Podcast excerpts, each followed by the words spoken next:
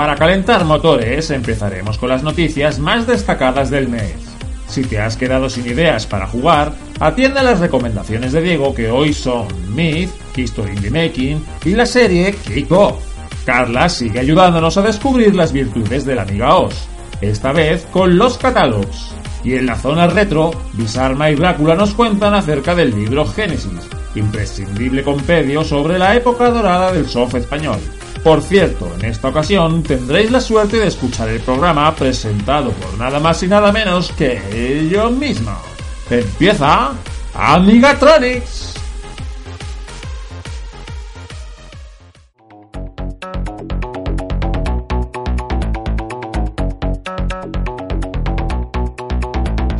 Aeon confirma la producción de la A1222.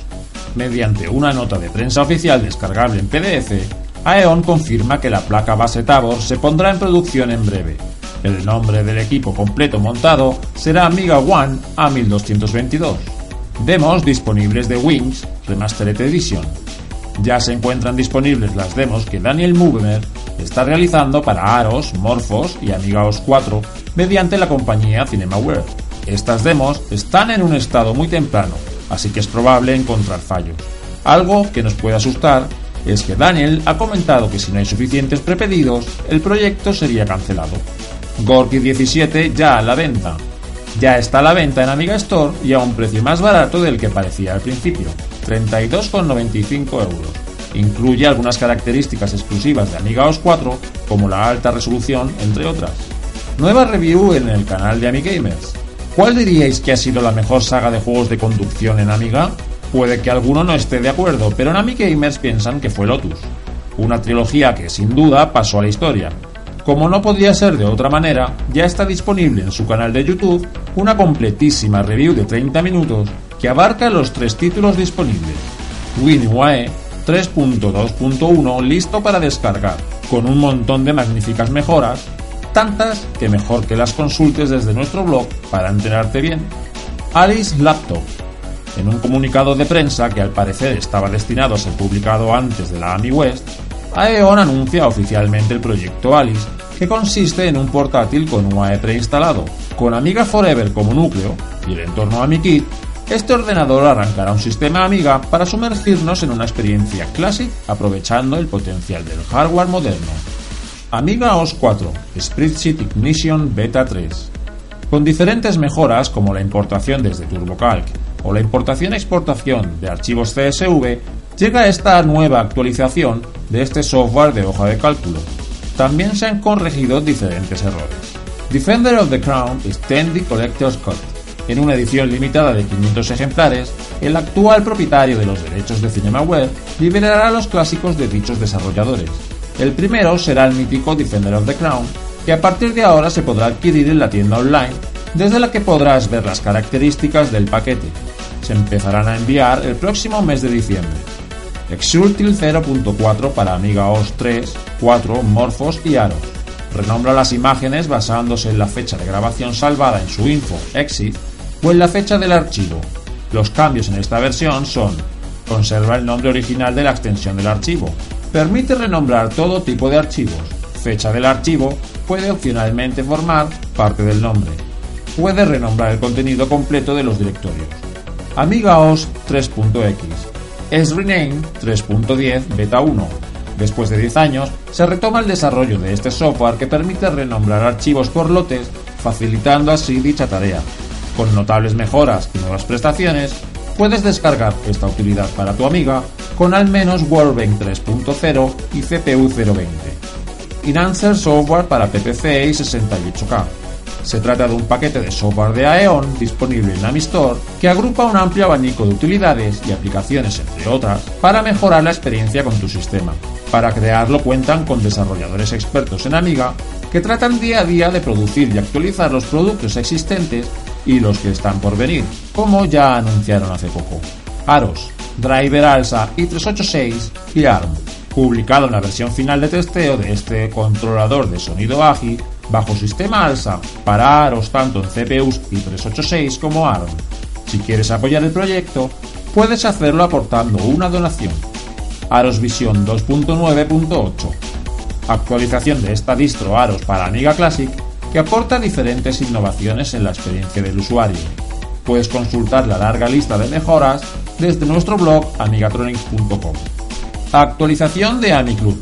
Poco a poco va avanzando este servicio en la nube, ahora con dos nuevas actualizaciones por parte del servidor y con un nuevo cliente en desarrollo. Ahora puedes incrustar imágenes compartidas en sitios web y foros. Además, los archivos compartidos públicamente tendrán ahora el mismo nombre que en tu disco duro. Amiga OS 4 Final Barn Alpha. Durante la alquimia en Francia, 1PPC presentó la última versión del FBA. Este emulador, que puede emular más de 20 sistemas, tales como Mega Drive, ColecoVision, Master System, Capcom CS1, 2 y 3, Neo Geo y Case entre otros, ha sido notablemente actualizada por Hughes. Funciona muy bien en el X1000 con filtros gráficos activados, cuenta con más de 10. En la SAM 440 corre bastante bien sin abusar de dichos filtros. Consulta y contrasta estas y otras noticias en amigatronics.com.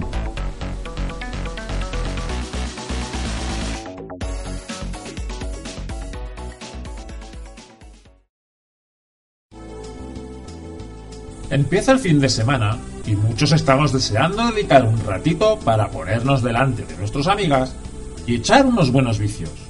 Como siempre, Diego nos sugiere un par de buenos juegos, ahorrándonos tiempo de pensar y buscar, y así poder entrar al ataque directamente.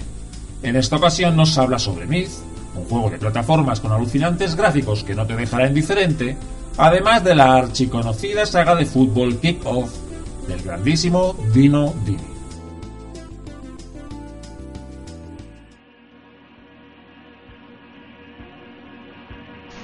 Hola a todos, ya estoy de vuelta para proponeros juegos clásicos de Amiga, juegos que a veces olvidamos, pasamos por alto o que quizás no llegamos a conocer en su día, pero bueno, nunca es tarde para revivir ni para descubrir, así que vamos a ver qué os parecen los dos títulos que os traigo hoy.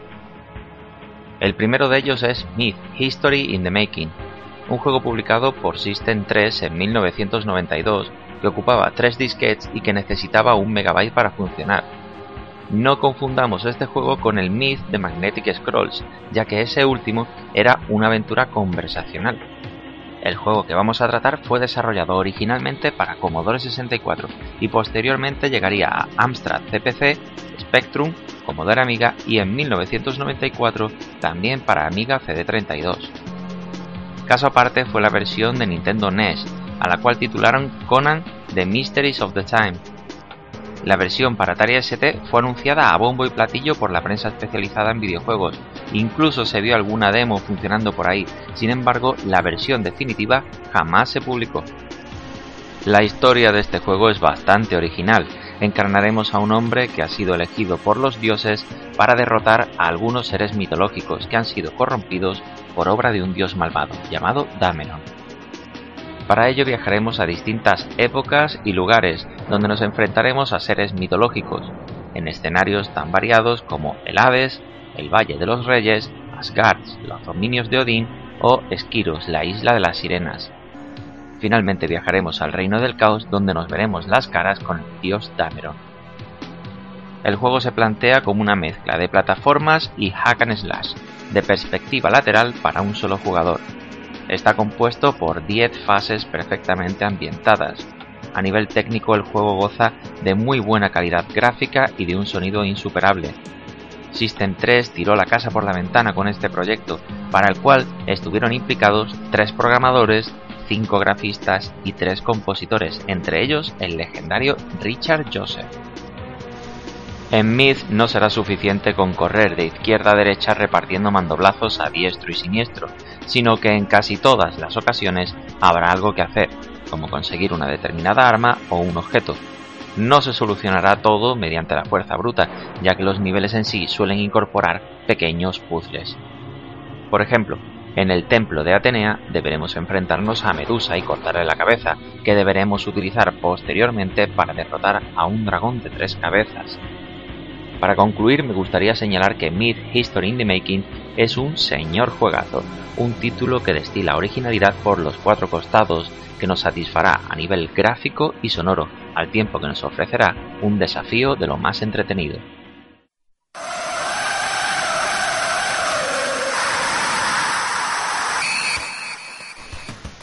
Como viene siendo habitual en esta sección, los juegos vienen por parejas, juegos a ser posible bastante diferentes, ya que a todos no les gustan los mismos géneros. El siguiente del que me gustaría hablaros no es un juego en sí, sino toda una serie. Me estoy refiriendo a Kiko. Si os soy sincero, jamás me ha gustado el fútbol. No veo partidos ni soy de ningún equipo. Sin embargo, Kiko es un título que me enganchó, aunque para ser justos, hay que reconocer que no me enganchó desde el primer momento.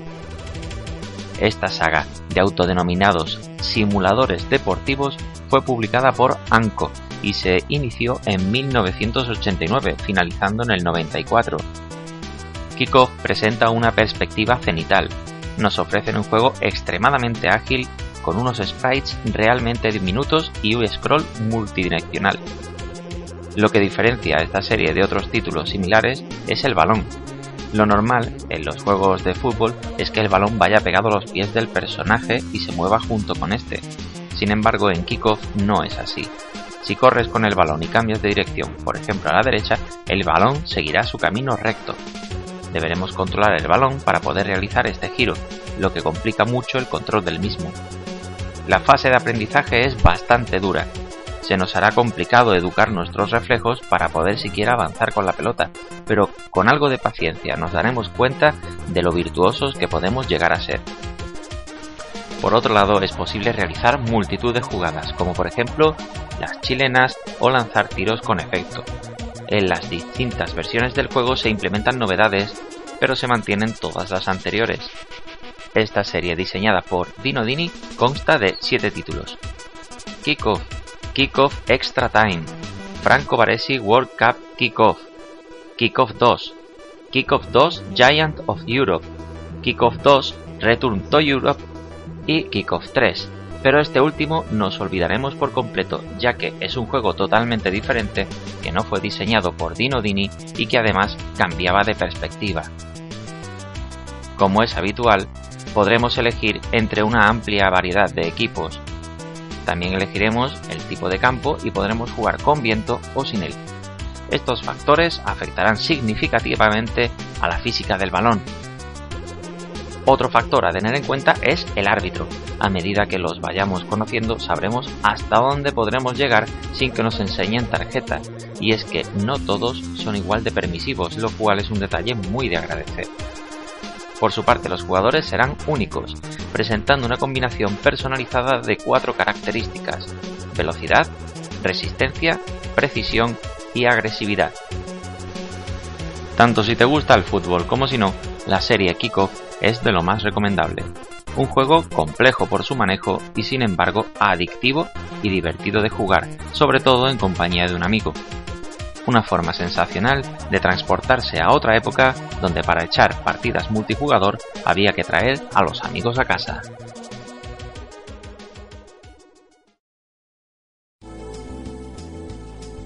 Carla se ha animado en dar a conocer las bondades de la Amiga OS. Es de agradecer este aporte, pues sin duda hace falta más documentación en castellano acerca de nuestro sistema operativo. No todo es jugar, y es importante saber cómo funciona esta maravilla que exprime al máximo nuestras máquinas. Los catálogos del sistema de traducciones es el tema para hoy.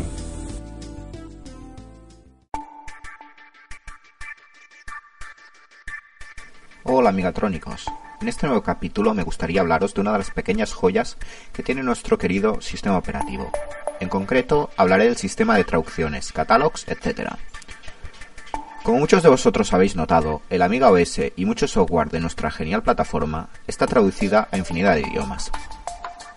No solo hay muchas traducciones, sino que uno mismo puede traducir los programas que quiera de manera relativamente sencilla, sin tener que usar editores hexadecimales o tener acceso al código fuente del programa. ¿Qué cómo es esto posible?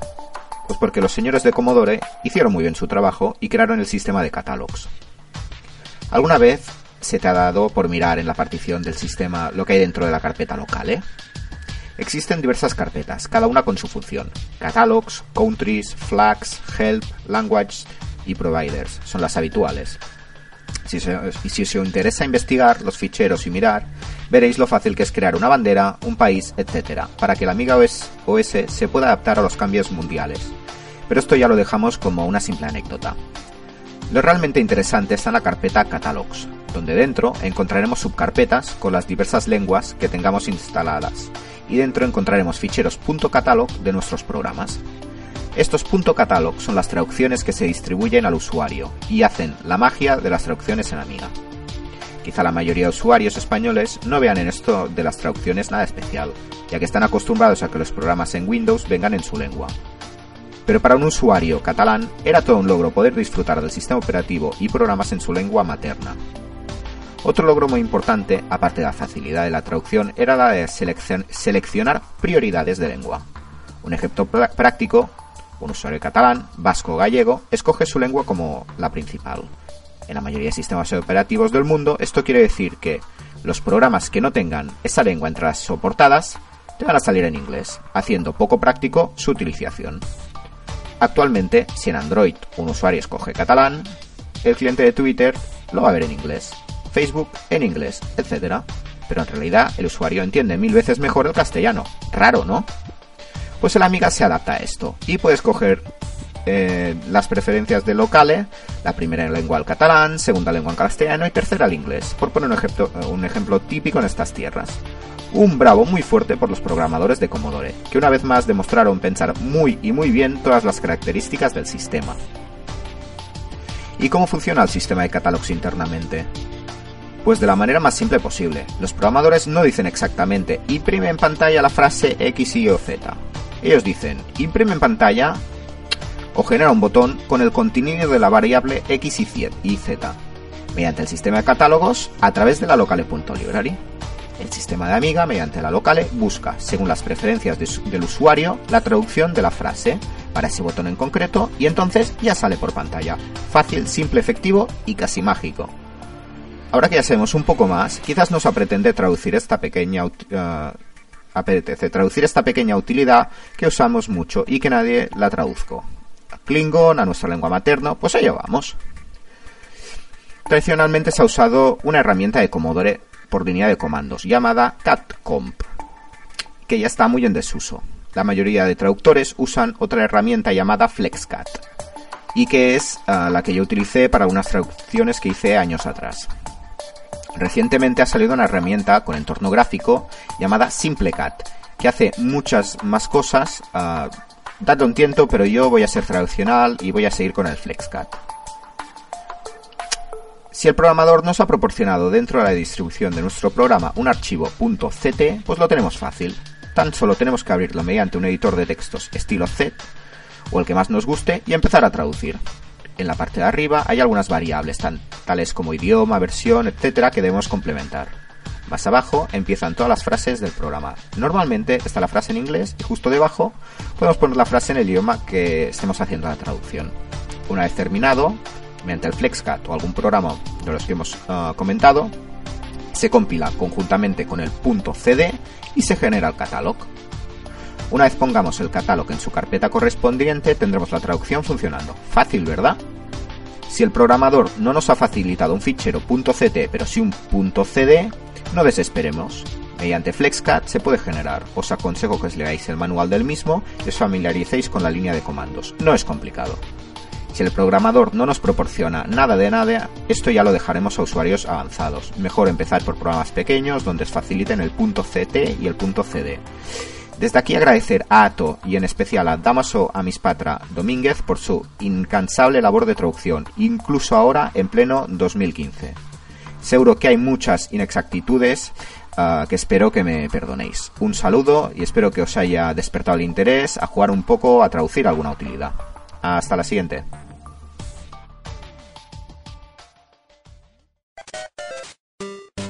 Bisarma y Drácula han elegido el libro Génesis para iluminarnos en la zona retro.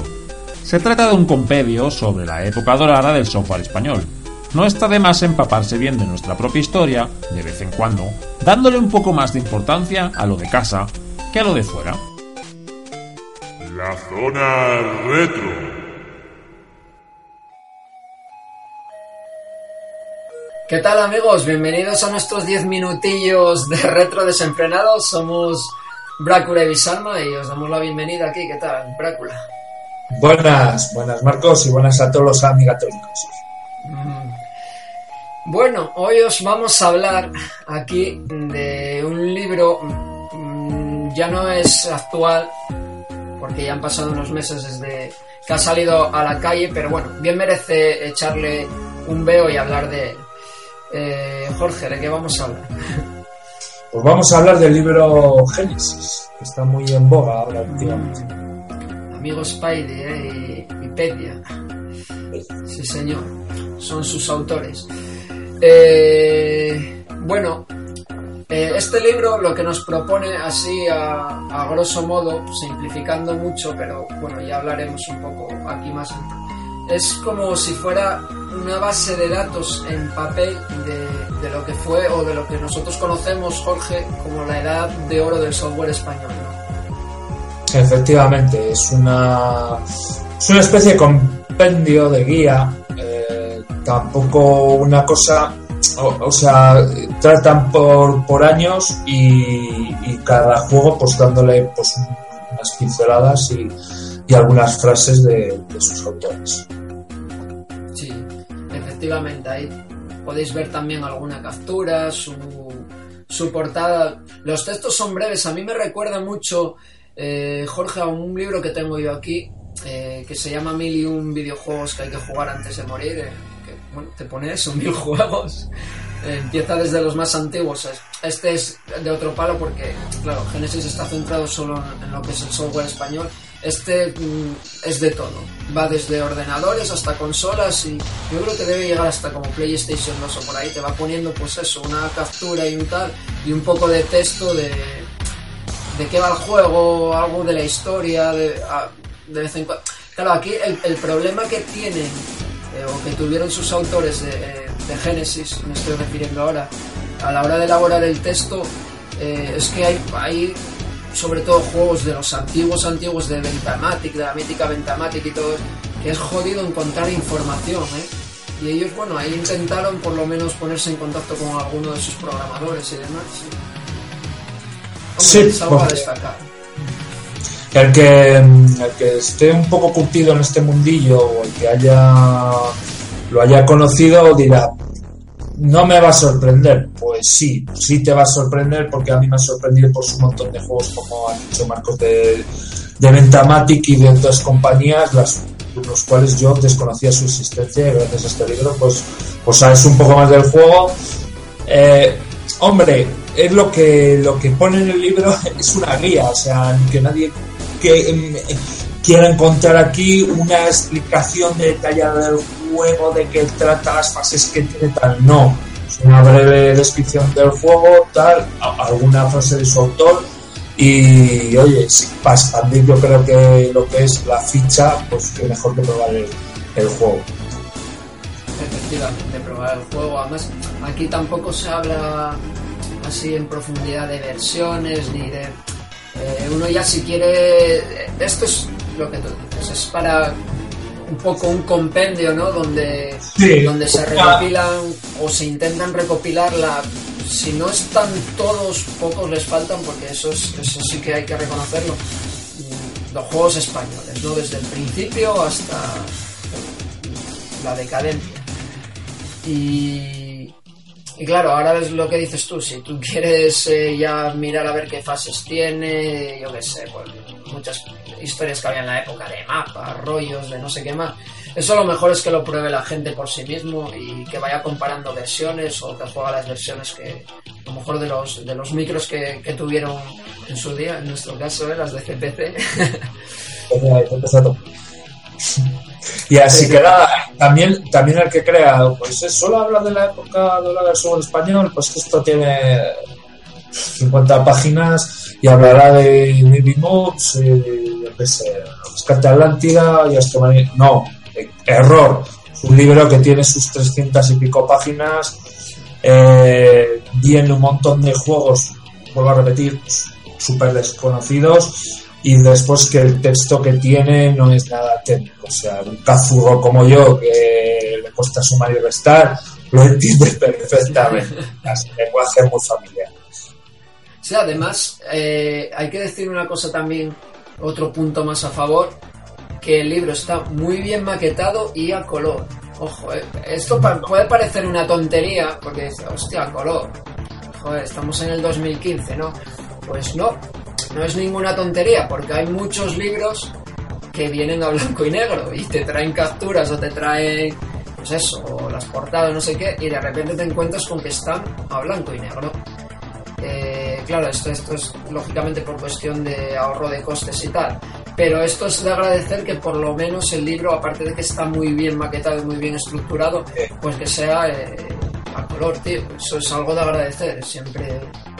vamos. a color y además una edición muy chula y lo que es la página la página y el tintado se nota que, es, que tiene calidad O sea, no es una cosa que digas que está hecho ahí de tiene, tiene muy buena me recuerda mucho a lo que es la revista Retromania si la gente no la conoce recuerden que es una revista que está muy bien y tiene unas ediciones en papel de super lujo